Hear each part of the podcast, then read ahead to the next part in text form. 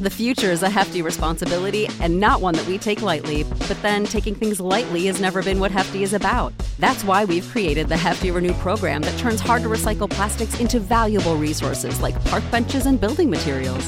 To participate, simply fill up an orange Hefty Renew bag with accepted items, tie it up, and drop it in with your regular recycling. That's it, it's that easy. It's time to rethink recycling with Renew. Particular valued resources may vary by geography. More info available at heftyrenew.com.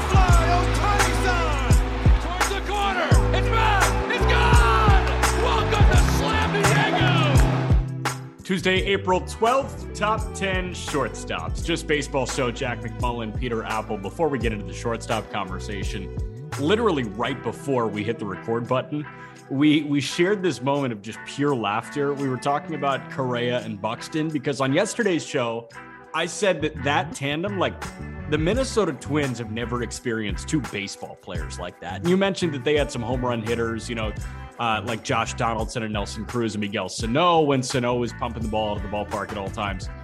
Like Buxton and Correa as a tandem is unreal. And you just dropped the hottest take on earth about Buxton. my problem with the way I speak as a person and just how I go through life is that I'm very positive and a lot of my praise comes off as oh this is one of the best I've ever seen or this guy is so amazing he's one of the best of all time. And so whenever I talk about a guy which I genuinely feel something about sometimes I feel like it can get lost in translation because I do talk so much praise on so many players and so many teams. Right. Like if you think somebody's really good, you say they're like Babe Ruth.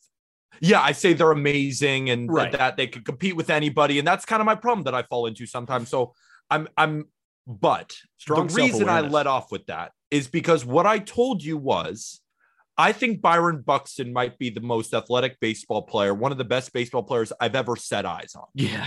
and that take in itself is crazy It because he's never won nuts. an MVP, he's never won a World Series, he's never played a full 162.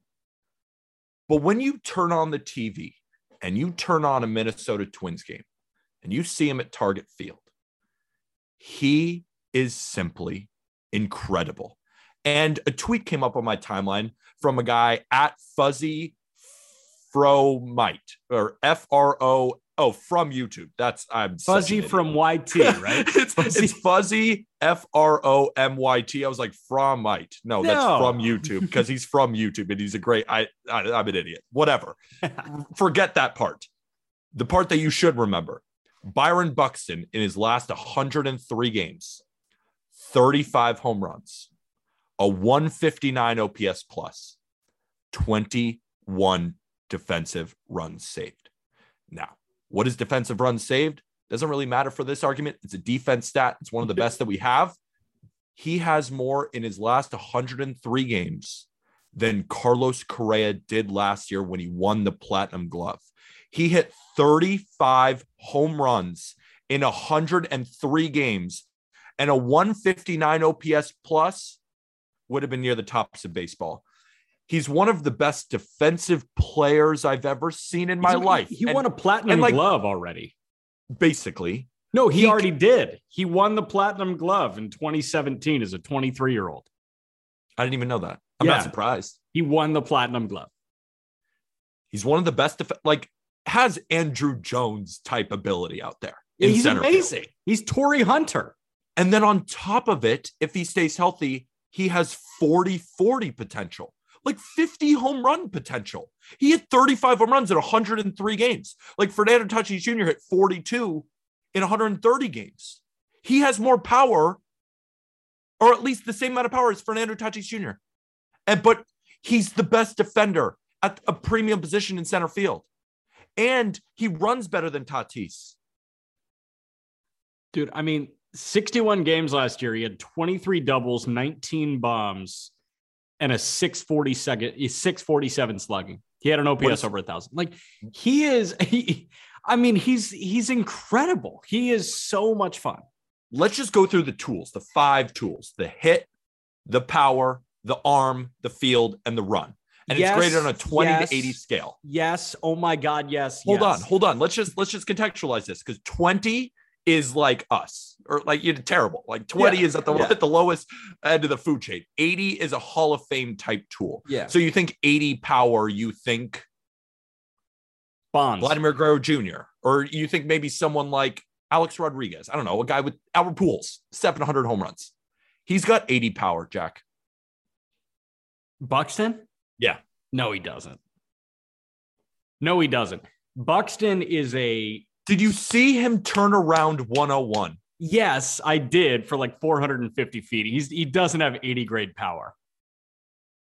But here's he the can hit thing. the ball Here's the 460 feet, and he has and he has 35 home runs in his last 103 games. he's he is a 65 hit, 70 power, Okay, 65 arm, 80 field, 80 run. That's the, I that's think like the best baseball player ever, dude. Like that's Willie Mays. I think he's a 65 hit. I agree. I think he's a 75 power. I think he's a 65 arm, 80 80. He's He's ridiculous. he's simply incredible. He is So such good. a joy to watch. God, Becoming he did it to the my favorite. Mariners. He did it to the Mariners. Easily one of my favorite players to watch. All right. Oh my god! Like we are watching one of the most talented players I've ever seen. I'm 24, granted, but I've ever seen, and I say that a lot. But I've ever seen. No, I'm I'm actually with you there. Like I, I'm fully, fully with you. And the spring, do you know what he did in the spring? In 12 spring games, He led in hits and RBIs in the, all of spring training. I mean, 12, 12 games. He was 15 for 32. That's a 470 batting average with a 1600 OPS. Like he's just ready. If he's healthy, he's going to run away with the MVP award. Him or Acuna, who's better? Talented, just Oh, talent level. God, not that's so Ronald Acuna hard. Jr. is a better, like he's proved it more. He's been healthy. Ronald Acuna Jr. is a better Oh. player than Byron Buxton. But if we're talking talent, God, it's probably Buxton. That's so hard. that's but that's crazy. Ronald Acuna Jr. That's what we're is- talking about. That's what we're talking about. All right, I've got a hypothetical before we get into the top 10 shortstops. Okay. Because Arm and I we we agreed very quickly on this. I want to add one more name to it. Um, Okay. When we were debriefing on the Rays Orioles series, we both agreed that if we're extending one of them, if we're Tampa, it's Shane McClanahan and not Shane Baz. I heard you McClanahan looked amazing. I know you're a massive Baz guy. I also want to add one more name to the mix. If you had to hand a 10 year deal to a guy named Shane right now, so Hmm. your options are 33 year old Shane Greene, who I don't think is getting it, 26 year old Shane Bieber, 24 year old Shane McClanahan, or 22 year old Shane Baz. Who are you giving a 10 year deal to? Oh, that's okay. Oh, Greene? Greene. I think he's a free agent. Yeah, it's not going to be Shane Greene. Even though you know Shane Greene deserves a spot on a team, though he is a decent bullpen a guy. He can be. I heard you guys say Shane McClanahan over Shane Baz. And when I first heard you guys say that, I was like, these guys are on crack. Like, what, what do you mean? What are we talking about? Like, it's not like Shane McClanahan like was otherworldly last year. He's 3.43 ERA, still a great pitcher, has incredible stuff. But I was like, Shane Baz could be top 10 pitcher in baseball. I don't know if I see that with McClanahan, Oh, to be dude, perfectly honest. Oh, I do. But the thing is, I'm not also out on Shane McClanahan either. Like, if if you tell me that he you think he can be top 10 one day, like I'll just believe you because I could see it happening. I'm just a little bit higher on Shane Baz. Shane Baz again, two years younger as well. If you put a gun to my head and you said I had to choose, I would choose Shane Baz. But out of all of them, I'm gonna choose Bieber because, like, it's Shane Bieber. He's 26. You're paying him through his age 36 season. Yeah, but he like won a Cy Young and everything. I know. It's hard. it's hard. Adding Bieber you liked him at the you liked him at the beginning of the year, right? You you called him like your Cy Young. I still you like love him. Bieber. Yeah. I still love Bieber. And like I I added him because that makes it way harder for me. Yeah. Because I, I'm taking McClanahan over Baz, A, because McClanahan's left-handed. It's hard to find top flight left-handed pitching. It always is, always has been, always will be. Um, my other thing with McClanahan, I understand that Baz runs it into the high 90s with a nasty slider. McClanahan has the same type of arm talent. Just from the other side. Are you worried that like he gave up a decent amount of hard contact last year? The walks were a little bit up. Like no, dude. I, I just yeah, there's nothing wrong. Like his Shane I just watched the ball jump. I, I I watched the ball come out of his hand against Baltimore, and I was like, "Oh my god, this guy's unbelievable! He's the next Rays ace." I still would go Shane Baz. I really would. Okay, But it's um, it's it's razor thin. yeah, it's hard. It's really hard. Yeah, if you said Shane McClanahan, I'm not like saying you're wrong. I think both are the right answer. Both I think will be aces in this league. I just think Shane Baz is a little bit better. my answer right now between Bieber and McClanahan. Out of those three, I want to revisit this question at the All Star break. Me too. I think we should. Absolutely. I right now I'm giving the 10 year deal to Bieber, but I want to revisit this at the All Star break, and I would say that McClanahan gets it for me. Um, I think there's a chance that Baz still gets it for you, um, and there's gotta chance see that Baz- Bieber takes himself out of this conversation. we got to see a full year from Baz, right? Because Shane Yeah, McClanahan yeah, had yeah. a full uh 2021. How many innings did he throw in 2020? He threw 123 innings in 2021. I want to see 125 innings from Shane Baz before I make that kind of, I guess, leap. But if you did put a gun in my head right now, I still would take Shane Baz without the leap. That's how much I'm in love with this guy. Like he's my personal top pitching prospect in the game. Yeah, and that episode of Overreaction Theater was brought to you by crack cocaine and optimism. Yeah. By uppers. yeah.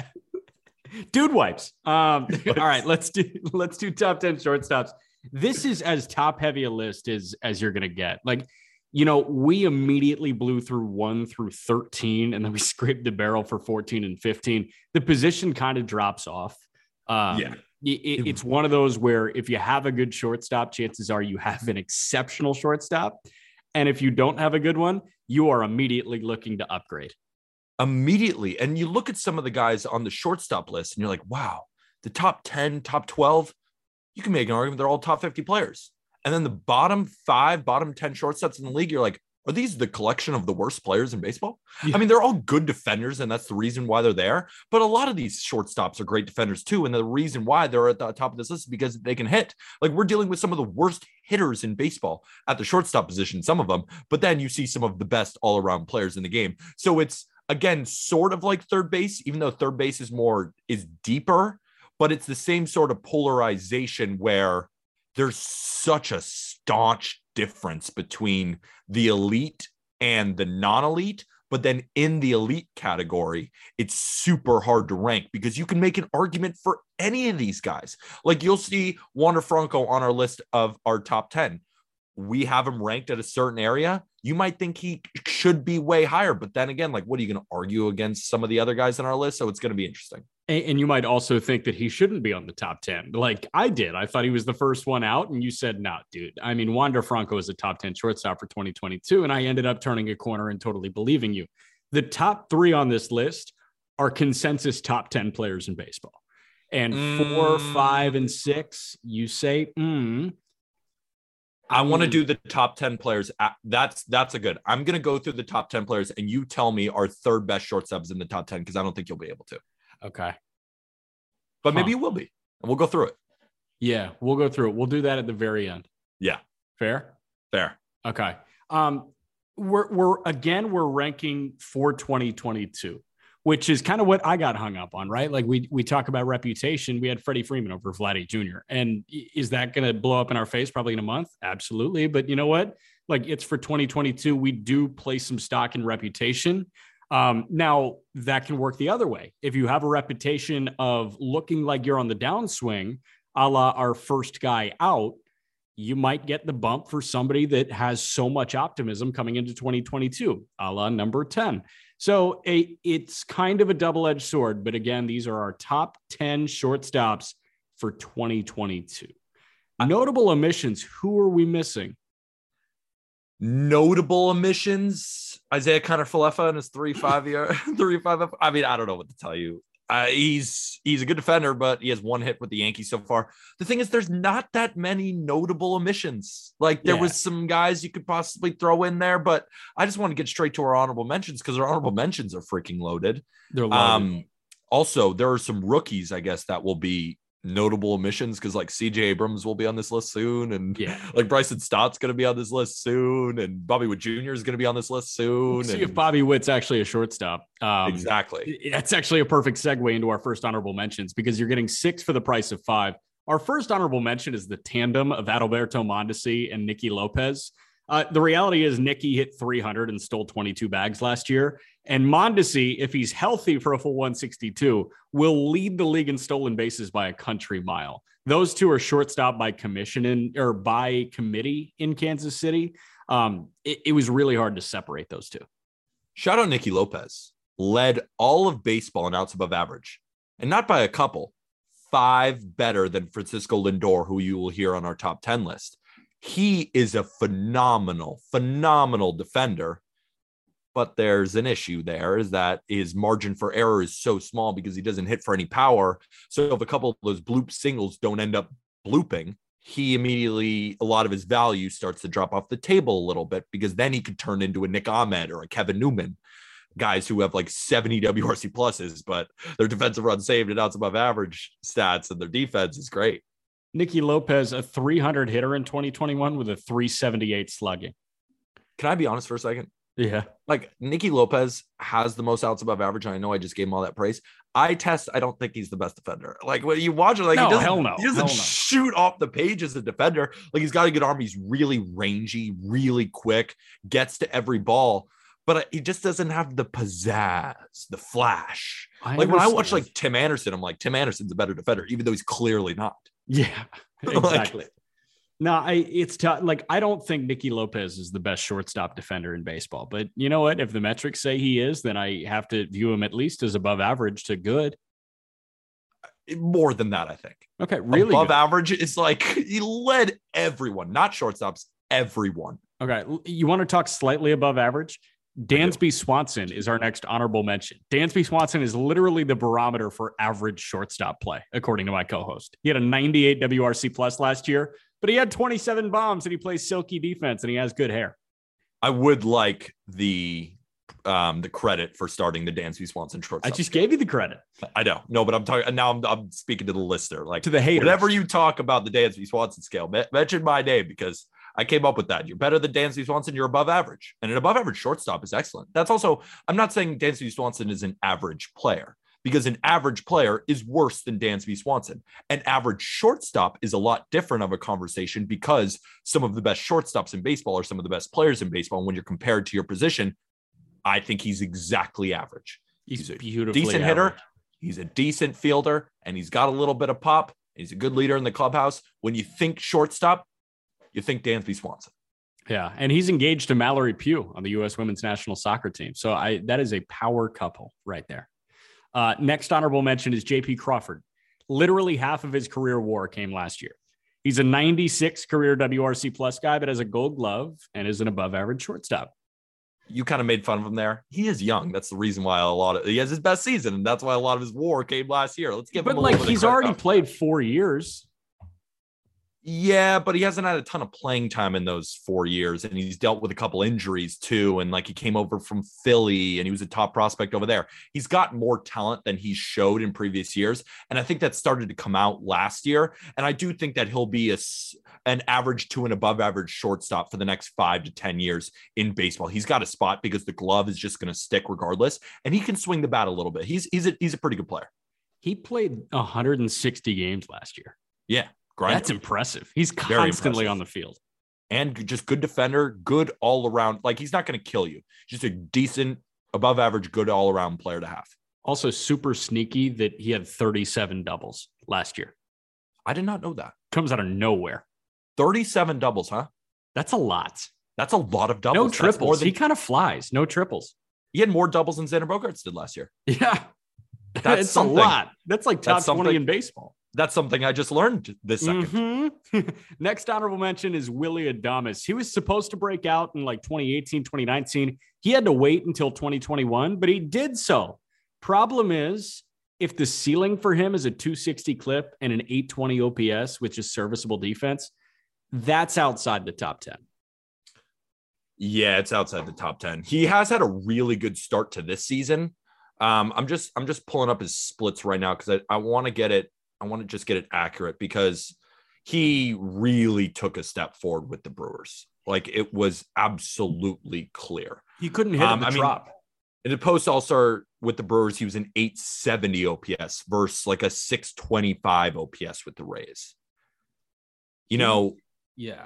I think his OPS is closer to like 850 with serviceable defense. And that's why I think he's going to be knocking on the door of top 10. Like, for example, if this was really any other position and Willy Adames was doing what he did, he probably would be top 10 because this is also not a guy who I think is now going to level off, you know, that he just had a really good half. But no, I think he really just, this is the type of player he is. He needed to get out of Tropicana. And now he's in Milwaukee where it's really easy to hit. And he's definitely hitting. He's, he's probably Jack when we look at our honorable mention. Uh, our next. Uh, I like Willy Adames over our next guy. I don't. I don't. And the haters are going to hate us for this. Um, just real quick on Willy Adames, career 616 OPS at the Trop. That's a 59 OPS plus. Career at American Family Field so far in Milwaukee, an 802 OPS. That's a 106 OPS plus. He hated Tropicana Field. Really didn't like Tropicana Field. Not a Damn. fan. All right. Last honorable mention is our first guy out. I understand that you might like Willy Adames more, but I, this was hard. We initially had him slotted at 10. We had to boot him for Wander Franco. Javier Baez is our first one out. It's really hard. He can be as electrifying as anyone went on, but he's more frustrating than anyone when he's off. An 813 OPS and a league leading 184 punchouts last year just prohibits him from landing on what's probably our most stacked top 10. You're a bigger fan of him than I am. But like, I don't like him. You know, I don't like him. I, he, it's hard because, again, when I see Javi peppering baseballs to the warning track or over walls, and I see him making these magic plays at shortstop, I'm like, oh my God, because it takes me back to 2018. It takes me back to MVP level bias. Um, but you just can't ignore the 36% strikeout rate. You can't Strikes ignore the fact all the time. he led the position in strikeout rate. He led baseball in strikeouts. Aside in he led the NL in strikeouts last year. I don't want that on my team. I don't want a 4% walk rate. Yeah. And the power, I mean, we've seen it in Comerica already. The cold weather, he's hit a couple to the warning track. Those aren't going out of the ballpark. And that's not to say that, like, oh, now he's a worse player because those home runs went out other places. I just think we're going to see his counting numbers be lower in Comerica. Um, like, I, I don't know if he's going to hit 30 home runs this year. I don't know if he's going to steal 20 bases this year. What I do know is he's going to strike out over 30% of the time and he's not going to walk. And like the flashy defense is there, but he doesn't rate as this incredible defender. He's Yeah. had incredible defensive seasons, and I'm not going to take that away from him. Like 2019, I think, in terms of defensive runs saved, he had like 100. It, it was amazing. But like currently, the eye test would tell you that he's an amazing defender because he really does make some incredibly flashy plays. El He Mago. makes it look so easy, but he doesn't rate as like an incredible defender. I think he's a good defender who's in a. I'd rather have Willy Adames. Ah, I think I'd rather have Baez. For the money, I'd rather have Adames. For the age, think- you'd probably rather have Adames too. I think I'd rather have Baez. Um, okay, into the top 10. Again, this was really tough, but the consensus top prospect in all of baseball last year came up in a massive way for Tampa Bay, and Wander Franco's the 10th best shortstop in baseball. In 70 games, Wander hit 288 with 18 doubles, a 12% K rate, which is a lot better than 30%, and was a two and a half war player.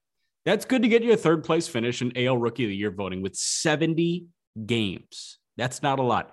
2021 was the first time in Wander's professional career that he struck out more than he walked. Wander turned 21 years old on March 1st. He's an incredibly young 21. What this guy's going to accomplish with the bat to ball ability, the zone discipline, and the defensive silkiness with the arm that he has may be unmatched over the next dozen years in Major League Baseball. And it starts right now.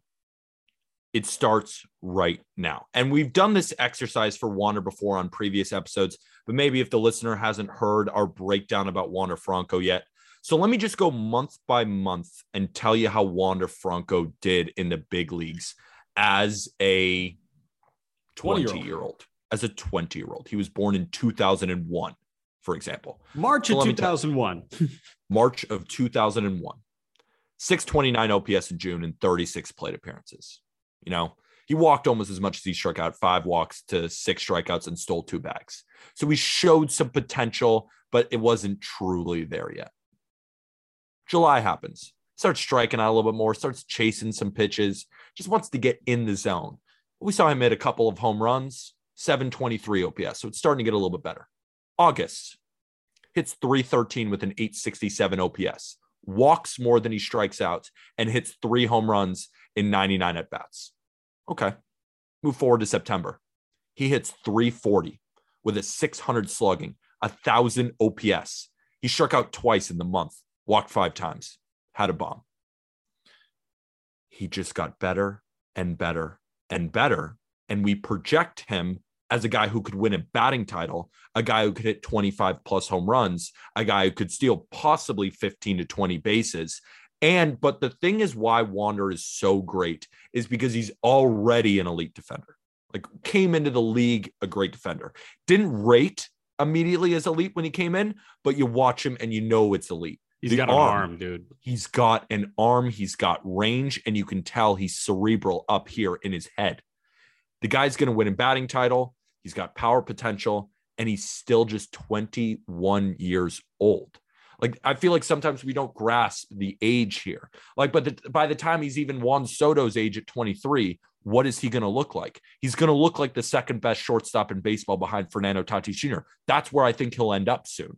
And if Fernando Tatis Jr. keeps riding motorcycles, he might be number one. That's the talent level of Wander Franco. Like Wander Franco versus uh, Bobby Witt Jr., for example. Like, give me Wander Franco. And we're calling Bobby Witt Jr. like a generational type all star. Like, that's how good Wander Franco is. He's better than Bobby Witt Jr., I think. I think he could be better than Julio Rodriguez. Like, I think he could be like the best prospect in the last four years since Juan Soto. Oh, easy, easy, easy. Um, But and- that's and a hot take. That's like not something that's just like you were saying easy, not easy. These Bobby Witt Juniors, these Julio Rodriguez are pretty damn good. Like Bobby Witt, I think prospects. older.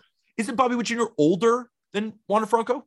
Uh, no, I don't think so. Because Bobby Witt was a high school guy. I know. I'm Bobby I, Witt I know Adley's old ass is older than Wander Franco. Okay. Bobby Witt Jr. was born June 14th, 2000. Oh, yep. Wander born March of 2001. Exactly. Right. Put that into perspective for a second. He's younger than Bobby Witt Jr. is, and Bobby Witt Jr. is 21 years old. I think my favorite thing about Wander is he's not polarizing. His game is not polarizing. It's not the new school of baseball. Um, you know, you're not going to have the the 60 year old white man watching this game saying, you know, where's my old baseball where everybody tried to put the ball in play? Like Wander Franco has a 12% K rate. He doesn't go down. He he makes adjustments at the plate. He's the best bat to ball player in baseball. That's good. Mm. I mean, Nick Madrigal, like David Fletcher, No, okay. don't but- no, don't put them. Tim Anderson is way better than either of those guys that you named. Uh, Bat to well, ball guys? Tim Anderson strikes out 20% of the time. I the two best bat to ball superstars that we're going to have are Mookie Betts and Wander Franco. Okay, I don't hate that even a little bit. That's where we're at. Like I don't think anybody that watches baseball can hate the game that Wander Franco plays. He had his first beer a month ago. That's what Who we're dealing knows? with. he now. might not be a beer guy. He might be like a, a vodka water guy. Our number nine guy has been drinking beers now for a while, considering that he's 35 years old. He looks like But it too. He does look like it too, but he also does look like a freaking ball player out there. That's why I love Brandon Crawford. So that's it. Number nine, Brandon Crawford of the San Francisco Giants. He checks in after having one of the best defensive and offensive seasons at a loaded position in 2021. Crawford has always had an elite glove. We know that. He's won four gold gloves. He's finished seventh at the position in, in defensive runs saved last year, and he finished eighth in outs above average out of everyone. And we knew about the glove. But did we know that he could hit 24 bombs and finish fourth place in MVP just kind of in his back pocket? At 35, Brandon Crawford is a new hitter. He showed the offensive potential in 2020 by putting up a 111 WRC plus, but in 2021 he put up a 139 WRC plus, which was third best at a crazy loaded position. His walk rate and chase rate was the lowest since 2015, and he had the lowest strikeout rate since 2016. Crawford has re-engineered the bat. The glove is already elite. He's top 10 for sure. NL MVP voting last year. Bryce Harper, Juan Soto, Fernando Tatis, Brandon Crawford. He Who knew? finished ahead of Trea Turner. He finished ahead of Paul Goldschmidt, ahead of Austin Riley, Tyler O'Neill, Freddie Freeman, Max Muncy, Bryan Reynolds. Finished ahead of all these guys. Brandon Crawford hit 300 with 25 bombs. The only thing is, I, I did just talk up the fourth place MVP. Shouldn't have been fourth place MVP. No, hell no. He should have been like seventh. Should have been seventh, but still, like he was that good last year. And the reason why I brought up 2020 was because this offensive season did not just straight come out of nowhere. Like he's always been below average. Like a 111 WRC plus is 11% better than major league average. And then he did a 139 WRC plus. I think he's going to be right in the middle of that this year. I think a 115 to 120 WRC plus with one of the best gloves in the game, leader in the clubhouse. Like how how badly would you love Brandon Crawford to just be your shortstop for 2022 on your team? Like just everything he brings to the table is just you want it in your locker room. You'd have a slower heart rate than anybody else in Major League Baseball. There's nothing to worry about when Brandon There's- Crawford's your shortstop. That's such a good point because we talk about guys, you know, like some guys are really good at some things and they have a hole there. Like we talked about Rafael Devers and like the defense. And like we'll even talk about Tatis later. And there are some problems with his defense That's too. easy. Got to worry about motorcycles. Yeah. You got to worry about motorcycles. What are you worrying about with Brandon Crawford? Nothing. Absolutely Nothing. nothing. And we love that shit. We love that more than a lot of people do because we rank floor a little bit higher. And for in our opinion, we know Crawford's going to be good. Like that's we just we can mail it in, put it in, we know it. And what Some of the other bad? guys, and we we give that more love than, for example, rank Nolan Arenado number three. Like we know that Arenado is going to give us 115 to 120 WRC plus with some of the best defense. Like that's I I want that. Like I want to be okay and then gamble other places. Like give me that. You need you need a, a fair balance of low risk, high reward, and a high risk, higher reward. And Brandon Crawford is low risk, high reward. High reward looks like 300 with 25 bombs that he did last year. What does a bad Brandon Crawford in 2022 look like if he plays the entire year? It probably looks like 250 with 15 homers. With pretty solid defense, I'm fine with that as my veteran leader shortstop. I would also be shocked to be at 250. I don't think he's going to. He's a career Yeah. 254 guy. We'll call that average, but I mean, the guy hit 298 last year. And I think he's going to hit close to 298 again. We'll see. It's going to be interesting. Um, how about this? If we're talking about batting average, shout out to NBC Sports Chicago for this one. Since the start of the 2019 season, nobody has had a better batting average in Major League Baseball than Tim Anderson, 320 since the start of 2019. And he's the eighth best shortstop in the game. It was a slow start to Tim's career. 2016, as a 23 year old rookie, he looked promising. Back to back seasons, 2017, 2018, he had an OPS under 700. Questions came up, right? Is Moncada going to be the shortstop? Is Tim Anderson even going to be a part of the White Sox moving forward? But with an OPS hovering around 840 over his last three years, zero questions remain in Chicago. He's got a batting title to his name. He's a legitimately good defensive shortstop now. And he's the runaway fan favorite in Chicago. What's not to love about Tim Anderson? And the guy, listen, I hear you on the BABIP merchant thing. Okay, great. Like a lot of the balls he puts in play find holes. You know what? He puts a ton of balls in play and he hits 320. Yeah, fuck that. I mean, BABIP, uh, you could be a BABIP merchant, I guess, but when you're consistently outperforming those metrics year over year, you have to look at the number and be like, okay, maybe that's just not the number to evaluate Tim Anderson on. You know why I love Tim Anderson, Jack? Because he's awesome. my splits, you know my splits and how I always observe that kind of stuff. yeah. He hit 319 against lefties, 306 against righties. He hit 300 against everything. Everything. Like in every single month, too, like 313 in April, he had 272 in, in May, bad year or bad month. June, 300, July, 317, August, 315. Like hits 300 every month, hit 309 pre All Star break, 310 post All Star break, just hits wherever he goes. And he's a good defender as well. Just such a high floor. Love Tim Anderson. Let's talk sneaky pop too. The guy for an 162 game average is averaging 21 homers a year. He Also hasn't hit the 20 homer threshold. He's hit 20 homers in a year once when he played 153 games in 2018. But if you average out his career over 162, he's averaging 21 homers per 162 games. And besides just the home runs, like his slugging is usually in the 500s because he hits a bunch of doubles and he hits a bunch of triples. He just hits the ball every single time he goes to the ballpark. Like we're just summarizing different stats in different ways to say he just hits. And we say, like, oh, Ty France just hits. This is the king of just hits. Like this is the poster boy of dudes who just go to the ballpark, they bring their backpack, they just bring a bat and a glove, and they're like, I'm just coming to collect my three hits. Whether it's a homer, double, triple, or single, doesn't matter. I'm getting three of them. Whatever it happens to be that day, it happens to be. Wh- When I tell you, like, okay, the White Sox pitching staff just kind of sucks right now. The pitching rotation is absolutely brutal. I mean, Giolito just went to the IL. It's Dylan Cease, Kopech, who's got to figure some shit out. I'm and then. Keuchel, Velasquez, and ooh, Reynaldo Lopez. I don't know who the fifth starter is right now. I'm Um, worried about Kopech. me too, uh, but we're going to avoid that conversation. Yeah. The point that I was bringing up was you have this excitement, you have these lofty expectations for this team. They're in large part due to what you know you're going to get from Tim Anderson and Luis Robert. You saw it during the ALDS against Houston. I mean, Tim Anderson and Luis Robert combined to hit like 500. They had half the White Sox hits in that series. Those two are so fun and so electrifying. I can just ride that high that I get from them all the way through this year. So we saw a great weekend from the Rangers, right? And we're going to talk about, you know, another Yeah. Ranger later. But I want to ask you this now. Do you think Tim Anderson and Luis Robert as a one two? Robert I know. Robert.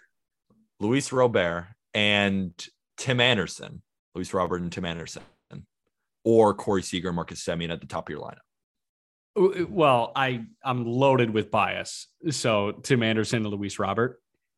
I'm not loaded with bias. And I it's so close. It's it's hard.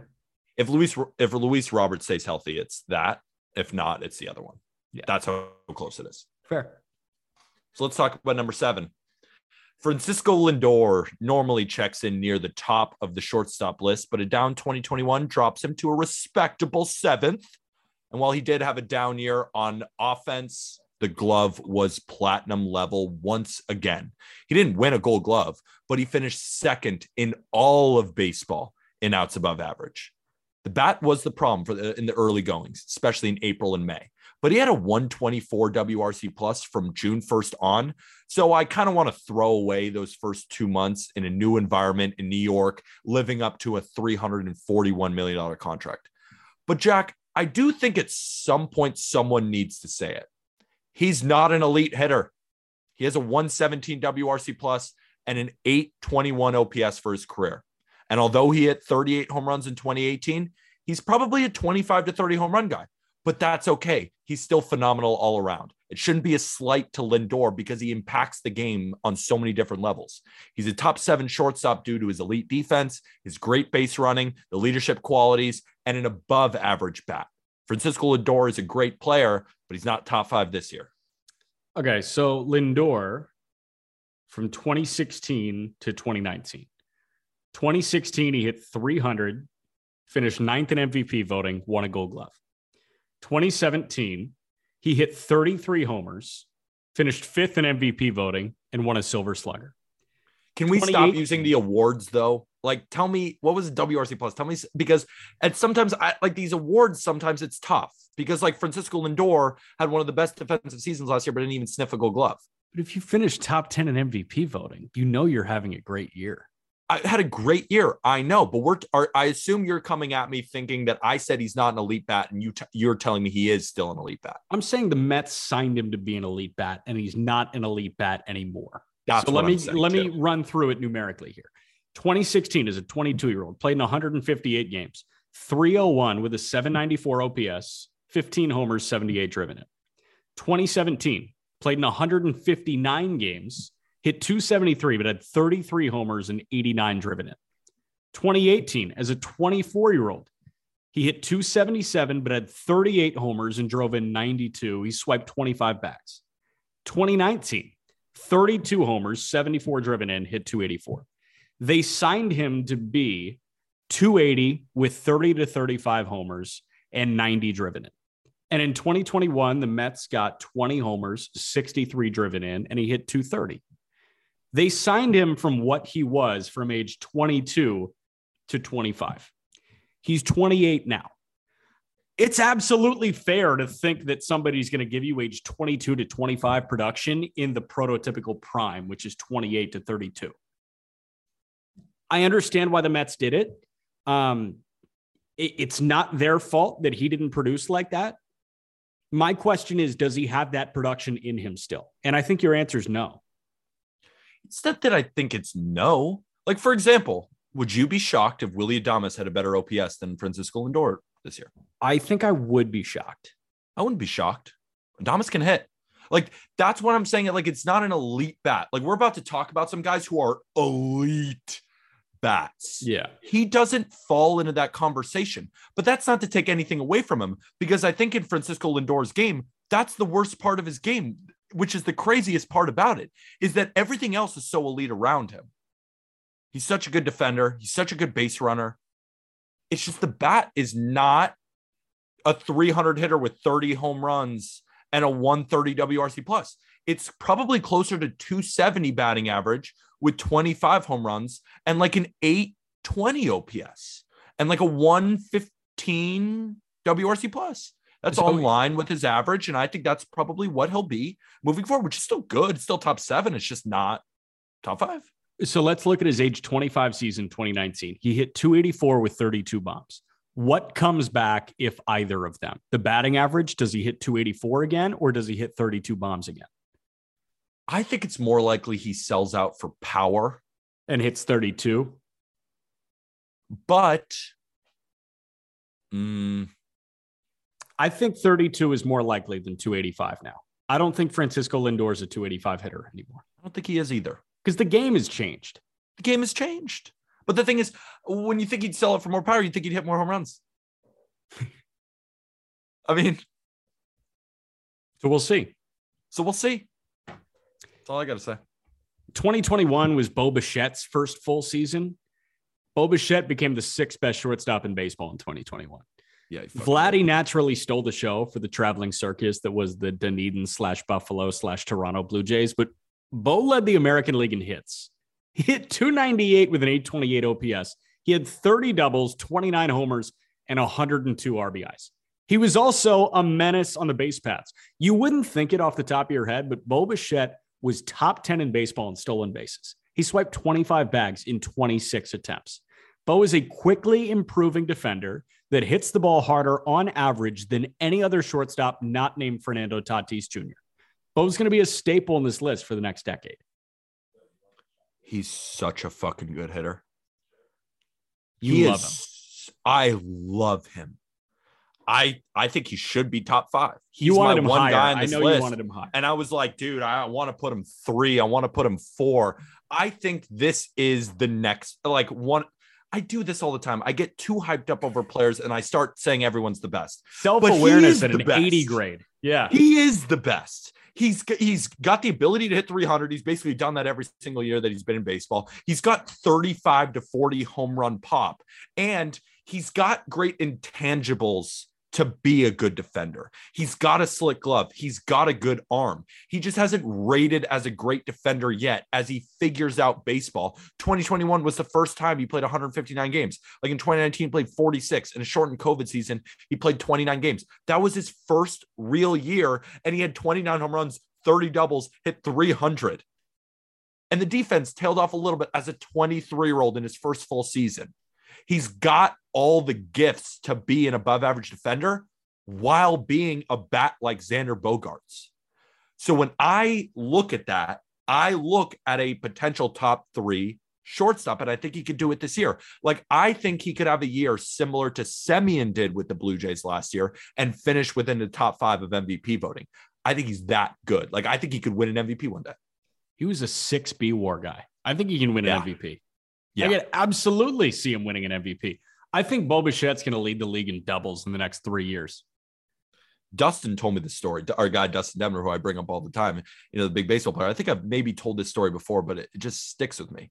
That like in between series, he makes these adjustments. So like game to game, he'll make these adjustments. Like if he's hearing that he's like getting more sliders in a game, or if he knows that he's been hitting fastballs, he'll just sit sliders. So that's what he did against the series in the Yankees, and he hit three home runs in three games, all off mm-hmm. off speed pitches. And the next series, he was getting a bunch of fastballs and hit two home runs in the next series. Like that's that's unfucking believable at 23.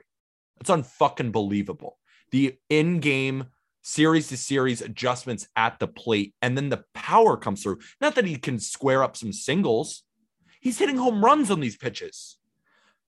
He he makes me just so excited. I think he's the absolute truth. Here's the thing about the team that Toronto just put together, because you know we can talk about the natural talent of all these guys all day long. Bo Bichette, you know that anecdote. I've heard plenty of others. He's an incredibly smart baseball player. Vladimir Guerrero. Jr. has already shown that he is elite when it comes to baseball IQ.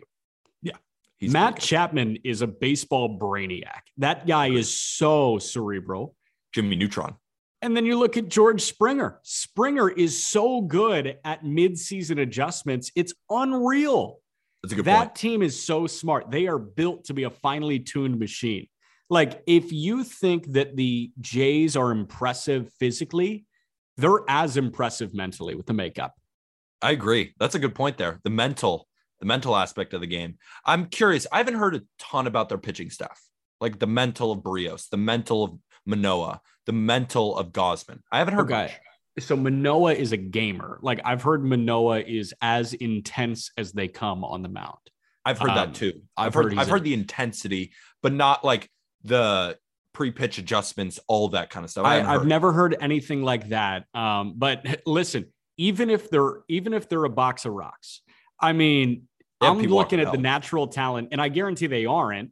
But I'm looking at the natural talent of Berrios and Manoah and Kevin Gausman, and I think we know that Gausman is not a box of rocks because he just revitalized his career last Yeah, year. shot. I mean, that, that guy absolutely has baseball IQ going on. I think that team has like some of the strongest mental makeup in baseball.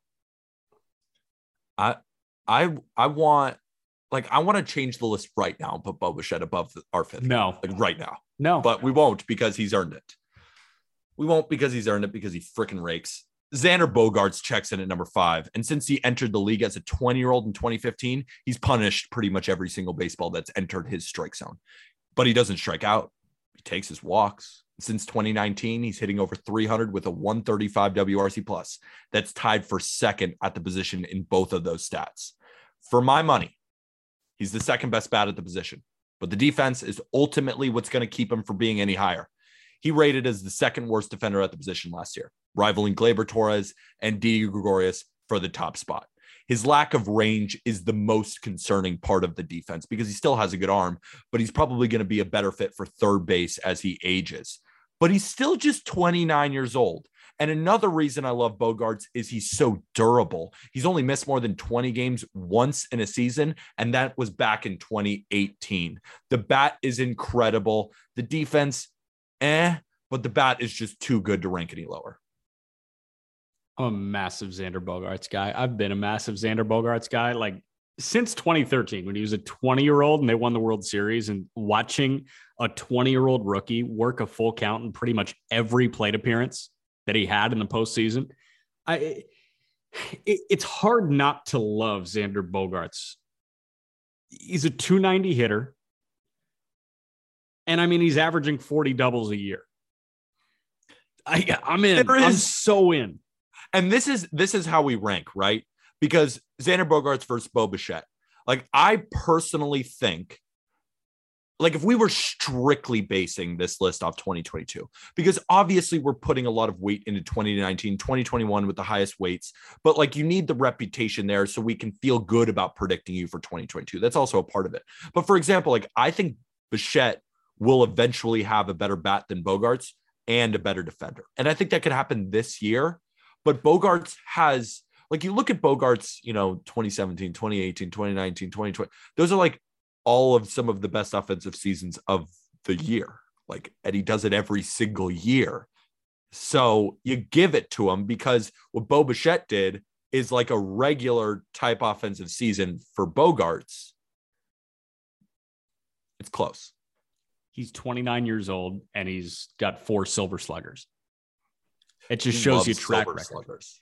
Yeah, but that just shows you track record. That shows I you know. that he was, you know, as voted on by other people, he Yeah. was the best offensive shortstop in the American League four times in the last eight years. And he's 29. So he's in the midst of, again, that prototypical prime, 28 to 32. I said he has the second best bat at the position. What would you say there? Second best bat with Tatis being the best bat. Yes. It's hard because I think number two, and I won't spoil it, I think number two is probably the second best bat. That's what I was thinking too. And I'll t- we'll t- we'll make we'll put this conversation back again when we talk about the second guy. Yeah. Corey Seager's number four is the 27 year old worth $325 million. If you average out his career numbers over 162, he'd be hitting 298 with an 871 OPS, hitting 26 homers, driving in 93 runs, peppering 42 doubles, and striking out 18% of the time. The answer is yes, if you average out 162. But the problem here is durability. He played 157 games in 2016, 145 in 2017. Since then, the only time he's played over 100 games was 2019 when he played 134. He's solid defensively, and when healthy, is one of the better offensive shortstops in the game. He's gone to two All Star games and has 21 career WAR before turning 28. He's just not top three caliber because he can't stay on the field. That's the only thing that you can get at him though. Because The, in the only thing. he rakes. As a defender, you can get on him a little bit, but he's so fucking big. Like he's six five. The dude's low key enormous. Like people are like, oh, Oneil Cruz. Oneil Cruz is way too big to play the position. He's not that much bigger than Corey Seager. Like that's Corey Seager is a behemoth.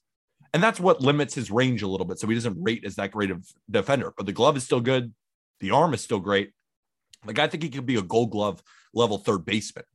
That's where I that's where I see him just because he's six five, like looks six six. You know, I've been in a Dodger game where I was like standing next to the thing, like I saw him walk by. Like I'm six four, dude. He's two inches taller than me. Like I'm, I'm lying or he's lying, and I it's probably me, but like he's Congrats on enormous. six four. Yeah. Yeah. Seager. Eh, so Seager is listed on baseball reference as 6'4, 215. Correa is listed at 6'4, 220. He's taller. Seager looks taller than Correa. Seager is like six six. He's enormous. Is he doing the Kevin Durant thing where KD just Yeah. wants to be listed at 6'11? That was the I've said KD Or listed 6'9". six nine. Like he's just lying. Like why? What- Seven foot. Like seven foot easily. Like you know who's also way taller than I think they they post, even though it's seven foot three. I've seen Porzingis live. He's seven foot nine at least. He- I saw him stand next to Dwight Howard. He's five inches taller than Dwight Howard. So somebody's lying. So KG always wanted to be listed at 6'11. Kevin Garnett always wanted to be listed at 6'11. So he is a career 6'11 human being. Um, He's not. He is absolutely like seven foot two.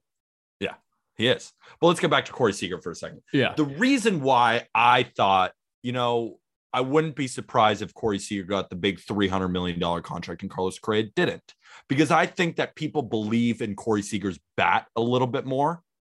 That's where I kind of laid there, similar age. Correa is a phenomenal defender, but I don't know if that fully would tip the scale in contract negotiations.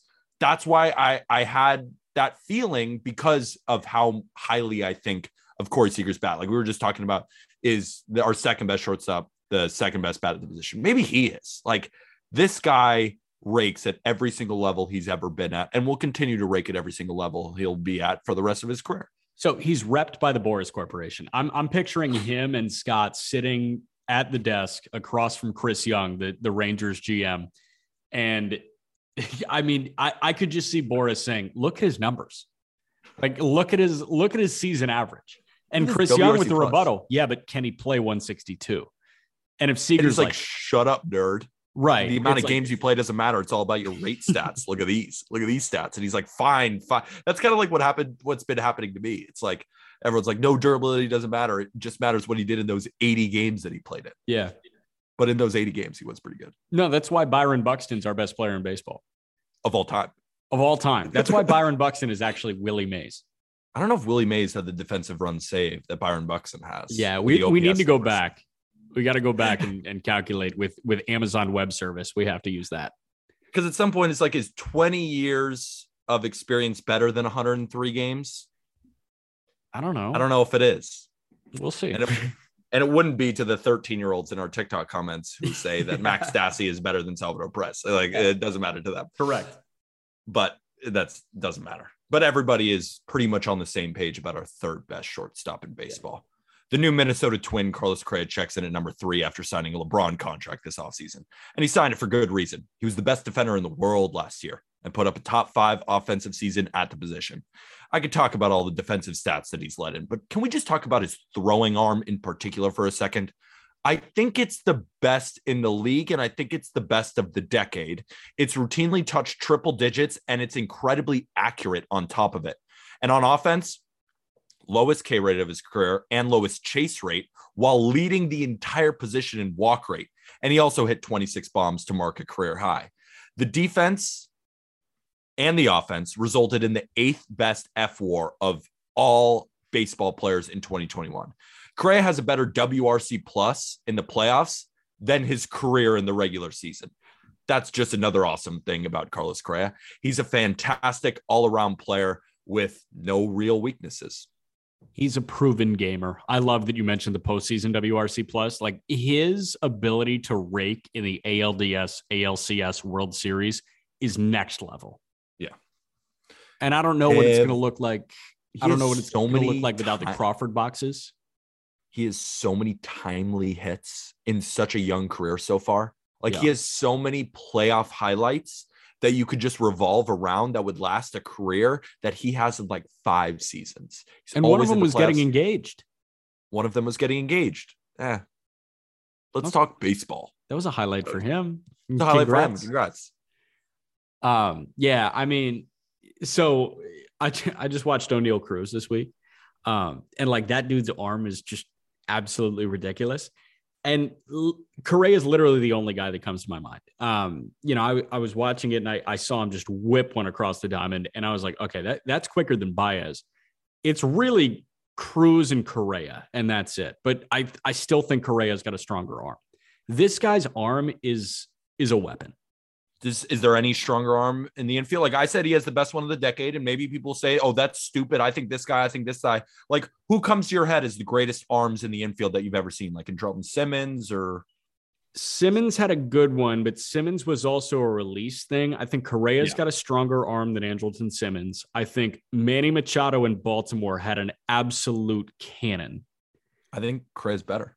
I think Correa's got a stronger arm. Yeah, Baez, Correa. Correa's got a stronger Better. arm. Yeah. Seriously, I think the only guy that's going to come close to Carlos Correa's arm is is in AAA right now. That's the crazy part about Oneil Cruz. But I understand why the Pirates aren't doing it. Like, why would you mess with the Kevin Newman era? Like, we're still way Yeah. within it. No, Like, I I'm think telling he had- I, hey, on Sunday I watched Oneil Cruz play left field. It makes sense. Like, why would you get in the way of Kevin Newman? Yeah, you Like, I'm being so sarcastic because that's the fucking stupidest shit I've ever heard. what the fuck are you doing, Pirates? What are we waiting for? It's Kevin Newman. I abstain. All right, fucking abstain if you need to, but I think it's ridiculous. Man, all right. Second best shortstop in baseball is Trea Turner. Easy as that. Two shortstops in Major League Baseball had an OPS over 900 last year Fernando Tatis Jr. and Trea Turner.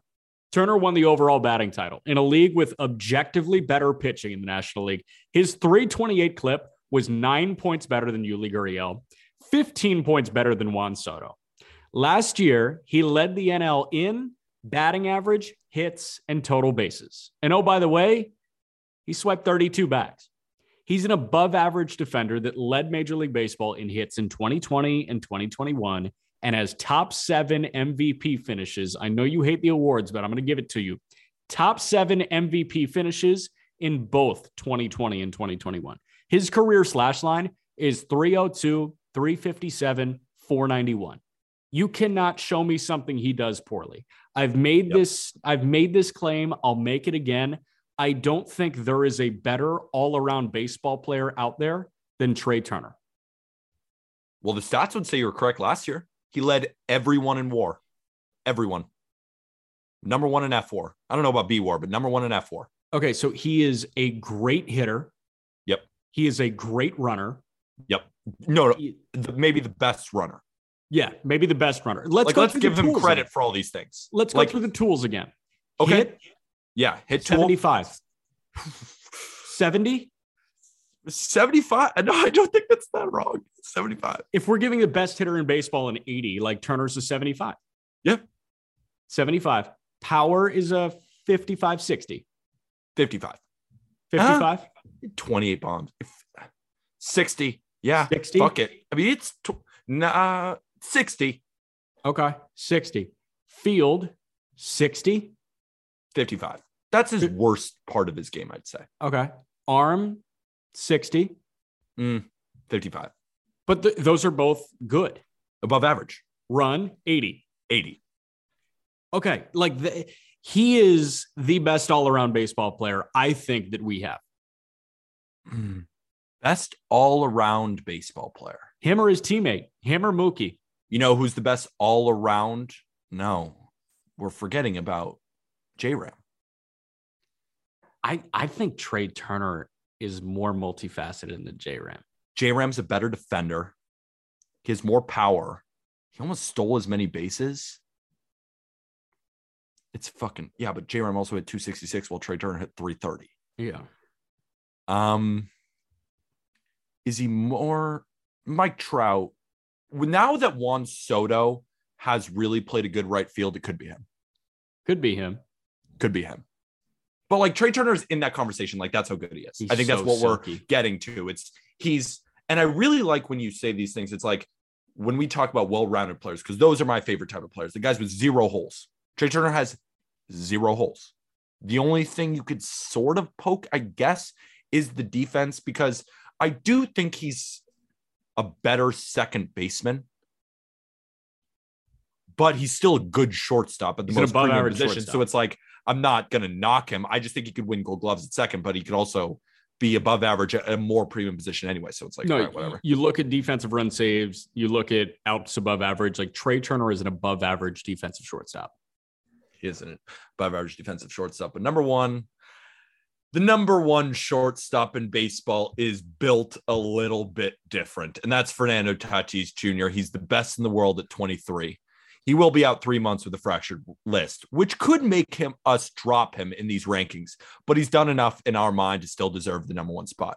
He's the best bat at the position, no question about it, one of the best bats in baseball. Period. He led the position in home runs, WRC plus, and OPS. Finished second in WAR, still 25 bases in 130 games.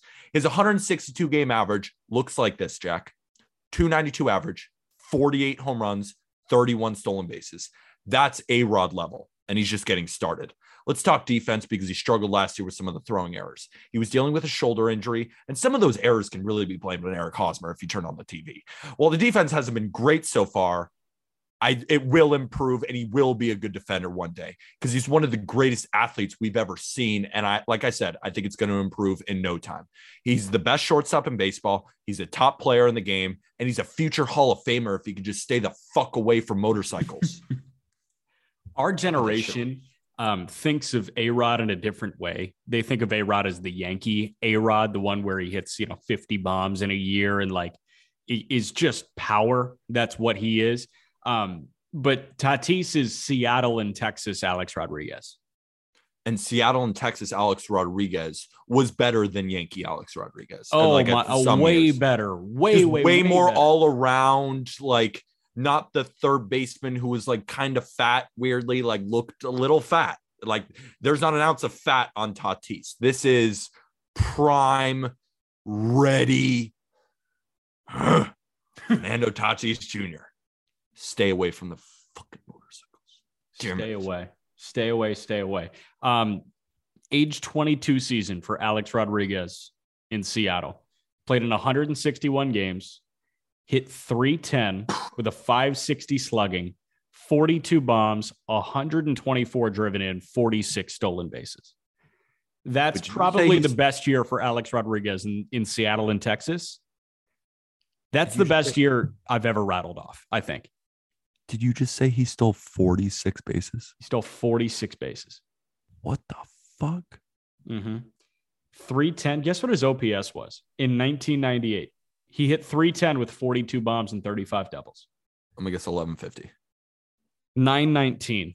Nobody Oh, walked back then. close. Yeah, I was like, not even close. Nobody got on base back then. They just, the way they got on was by getting hits, which is the baseball that I like because I'm a dinosaur. That's when they were judging about how good of a player is. Like, if you have enough confidence, is your girlfriend hot? Which I still think makes sense in this game. You got an ugly girlfriend, you got no confidence. I love that line from Moneyball. That's I still think about that. And like, I would love if that's actually being talked about in like MLB front offices. Oh my like going into that kind of stuff be like are we sure that the power is gonna like translate because i haven't seen him with a girl in two years like, do you think he has a like well then you could say he's stored all of his testosterone maybe that's a better reason for it to more power Right. Is Dansby Swanson going to turn it around because he's engaged to Mallory Pugh? Like maybe he feels bad because he's the second fiddle in the relationship. Is the or or it's kind of like the my girlfriend's already killing it like i can relax a little bit yeah, we'll see. Um, I thought it was funny. Ohio basketball had a player who um, apparently got engaged and then his numbers just fell off a cliff at the end of the year. who Like, I'm not going to say the name. Oh, okay okay but let's let's have first remember we were going to talk about our top 10 players in baseball Oh, yeah, yeah, yeah. so what i want to do is i'm going to throw 10 names at you and you're going to tell me are they better or worse than carlos correa Yeah, because Correa's three. Okay. yeah correa is the third best So player let's knock out two of them Tatis and Trea Turner. Yes. okay they're better than him already Yeah. is shohei ohtani better than him Yes. is mike trout better than him Yes. is aaron judge better than him Mm, stop stop let's knock out Soto, Vladdy, Acuna, are you going to knock out harper Harper.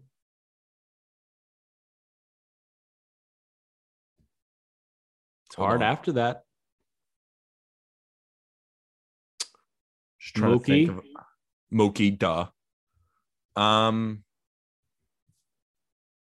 it's Freddie better.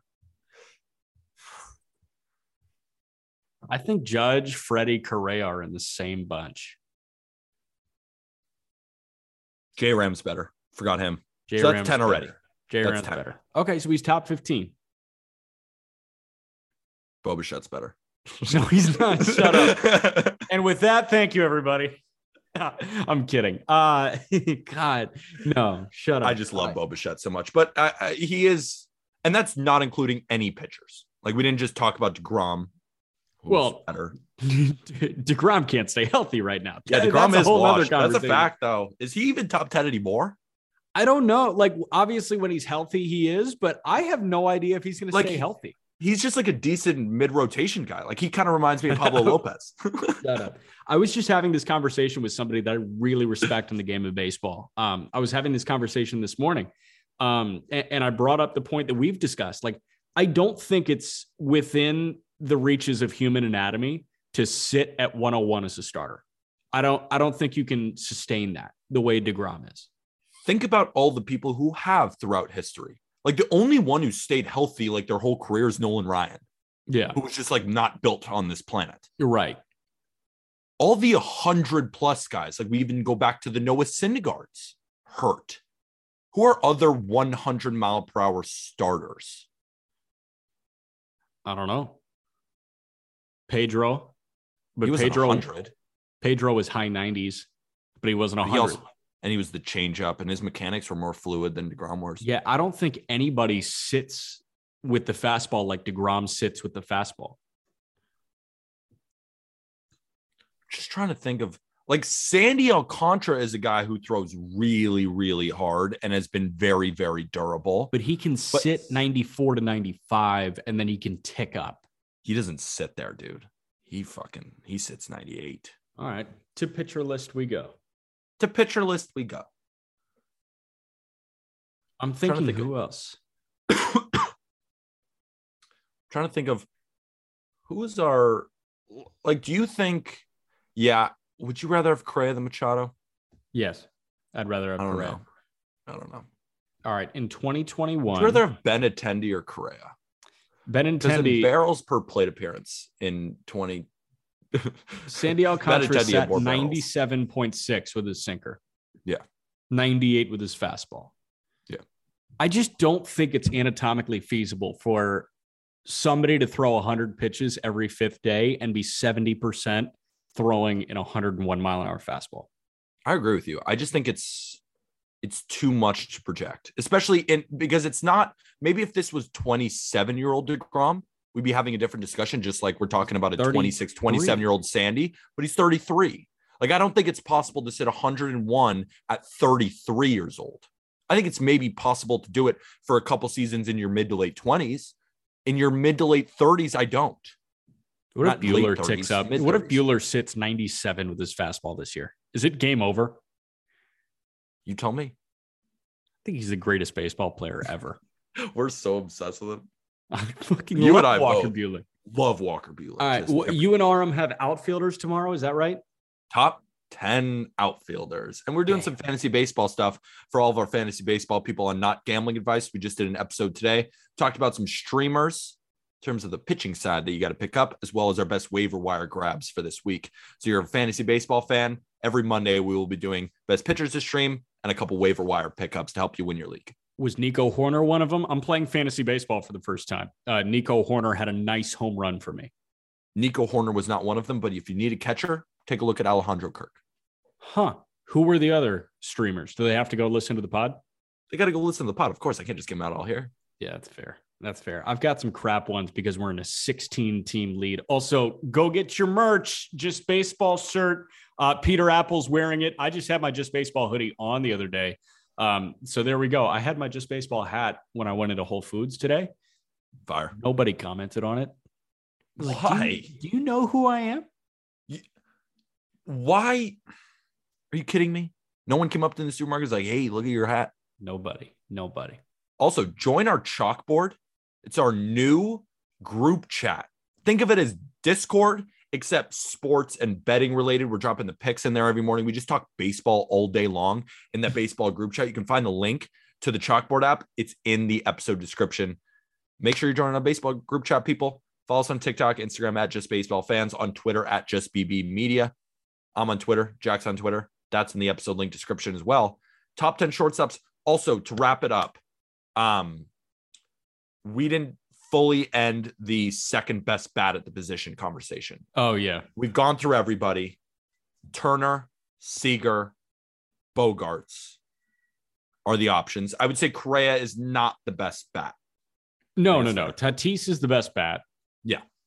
Um, all right. Turner, Seager, Bogaerts. Turner is the second best bat. Consistency wise, you'd say Bogaerts, though. If we're talking like from eh, how many years they've done this year over year over year, like Bogaerts has better stats than he does. Yeah, but Trea Turner just won a batting title. Yeah. But like Bogaerts also can hit 300. Like Yeah, but Turner Bogaerts hit has more 330. power. There's a big difference between 300 and 330. there is a big difference, but Trea Turner, I don't think he's ever hit 330 before this year, right? Trea Turner. Tell you right now. Let's compare. Let's compare the career numbers. Fair? Fair. Trea Turner over an 162 game average, 302 batting average, 848 OPS, 24 bombs, 36 Okay. doubles. Okay. 36 doubles, 24 bombs, 302, 848. Okay. Xander Bogaerts, 162 game average, 39 doubles, 20 homers, 290, 812 OPS. Trea Turner's a better bat. Turner's a better bat. Didn't realize the home run totals was that low. That was Yeah. more closer to 25. No, he's just a doubles guy. I mean, he peppers the monster. Absolutely. Turner's the better bat. I I hope people aren't in the comments on TikTok being like, he's a second best bat. Because on the podcast I now, I'm admitting he's not the second best bat. Yeah, you- that's why they have to listen to the podcast. That's why you get to listen to the podcast. So with that,